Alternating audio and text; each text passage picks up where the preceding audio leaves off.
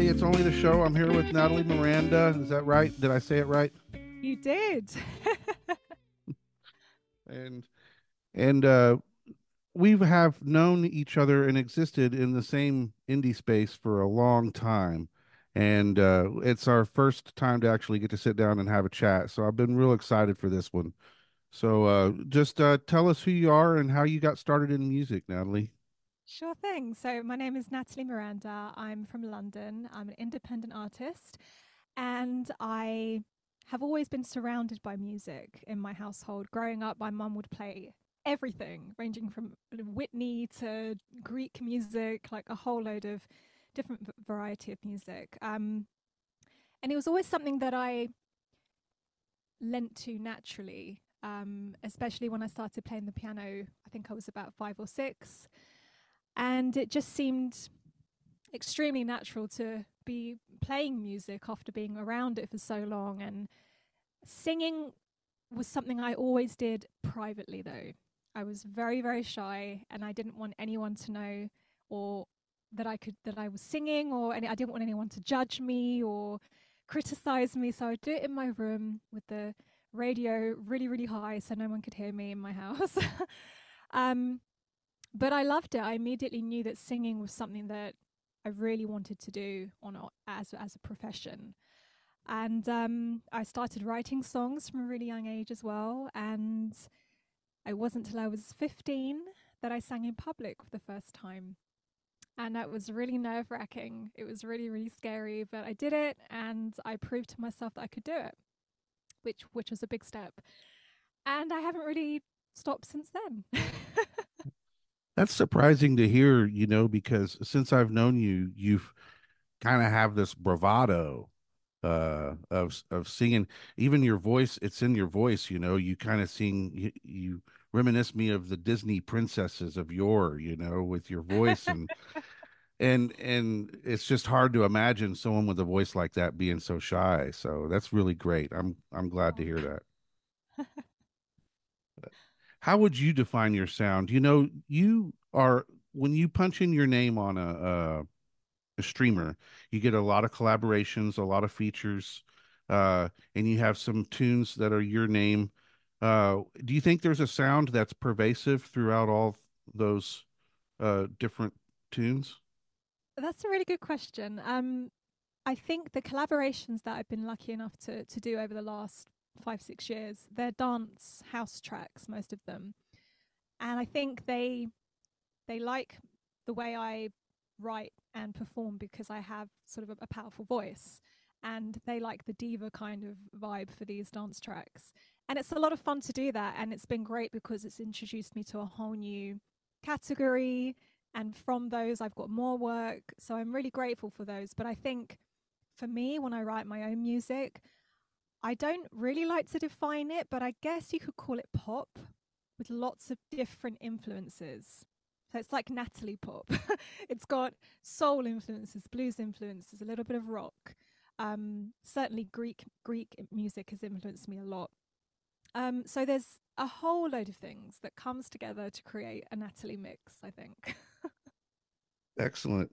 Excellent. Tell us about a specific or or just the creative process specifically for you? How does that turn about from idea to song? It does. De- it would depend on on the project really. So, for example, the collaborations I do, usually the producer will send me a track and say, write me something. so so I've already got an idea of what they want. They may say I want it to be about this or that, so I'll make sure that that happens with my own music it's usually a case i get i get a melody and a lyric just randomly will come to me and then i have to like stop everything and, and write it. I know what that's like. Um, yeah. And, I, and i kind of so i kind of prefer that way of writing because it's a lot more spontaneous. Um, but there's been other times when my co-writer will play something on the guitar and it will inspire me to write something from there. So there's lots of different ways that it might come about. Cut a long story short.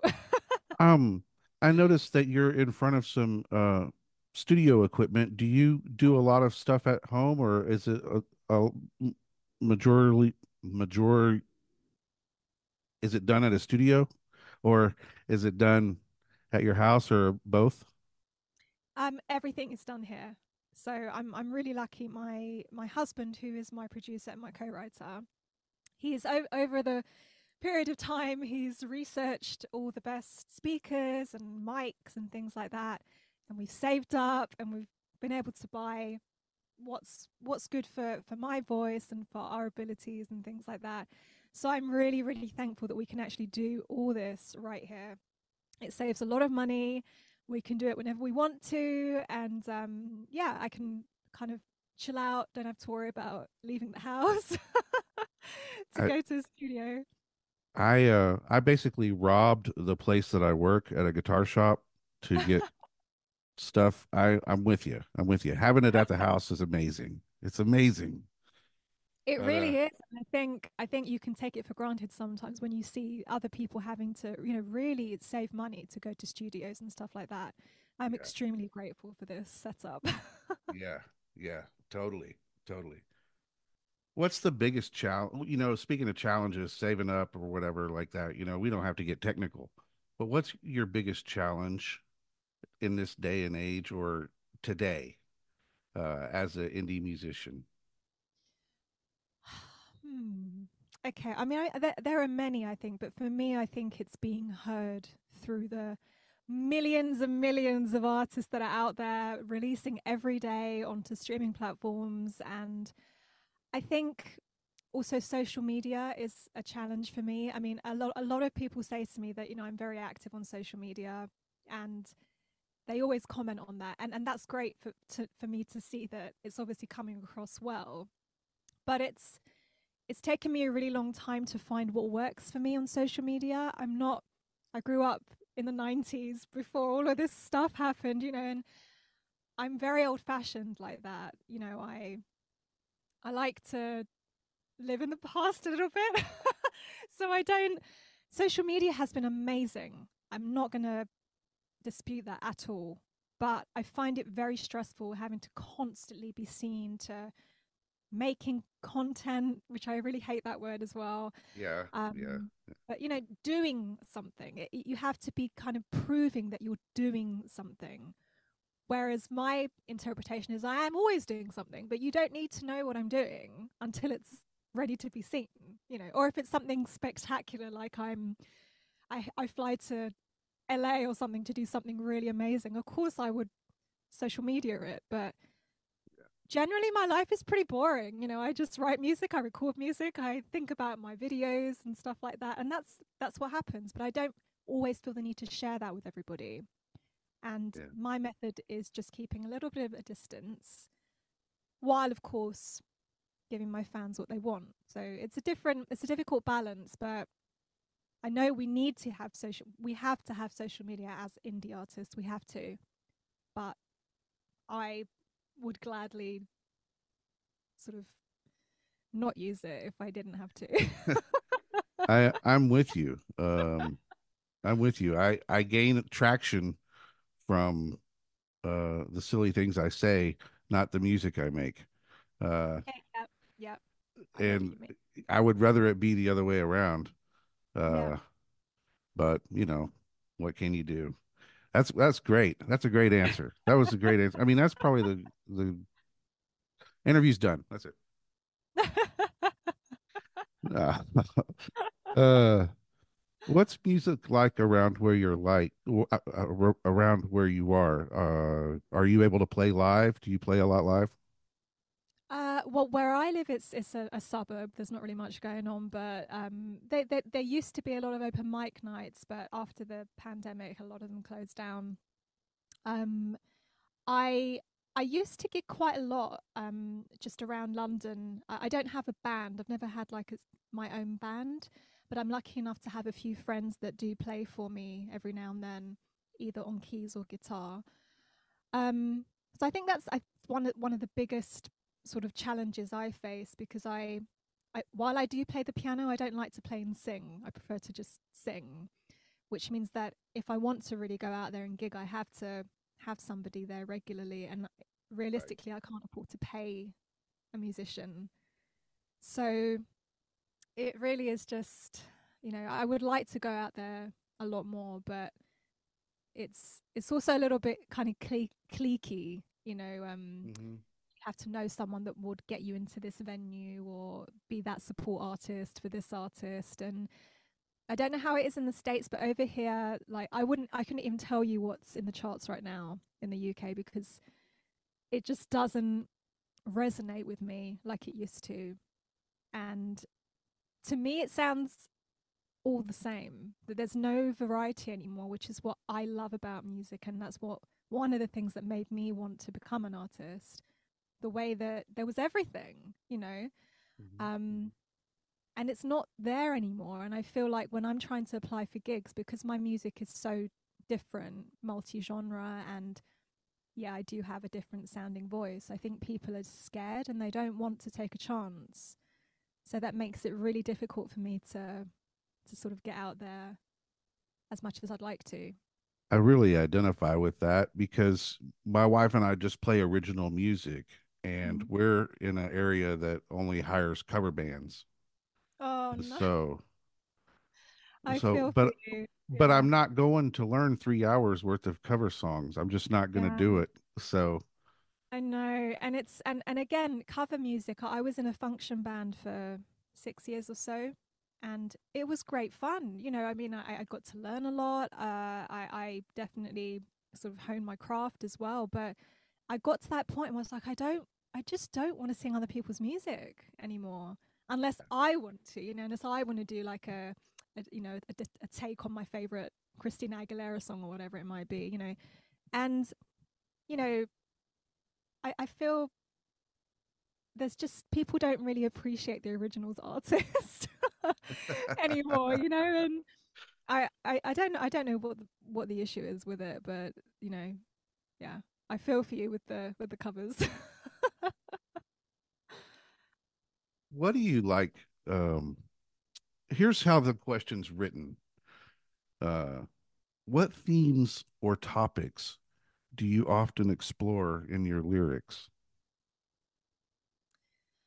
um, okay, so I think I do explore the highs and lows of love, but not as much as I explore things like empowerment and self acceptance and forgiveness, things like that, and never giving up. And I only really realized this in recent recent times, and I think it's because my journey has taken so long, so much, so so long. And I feel like I have this in me without even realizing that when I write music, it's always a little bit angry or a little bit um, almost like belligerent. Like, say what you want, I'm going to carry on doing what I what I want to do. You know that kind of thing.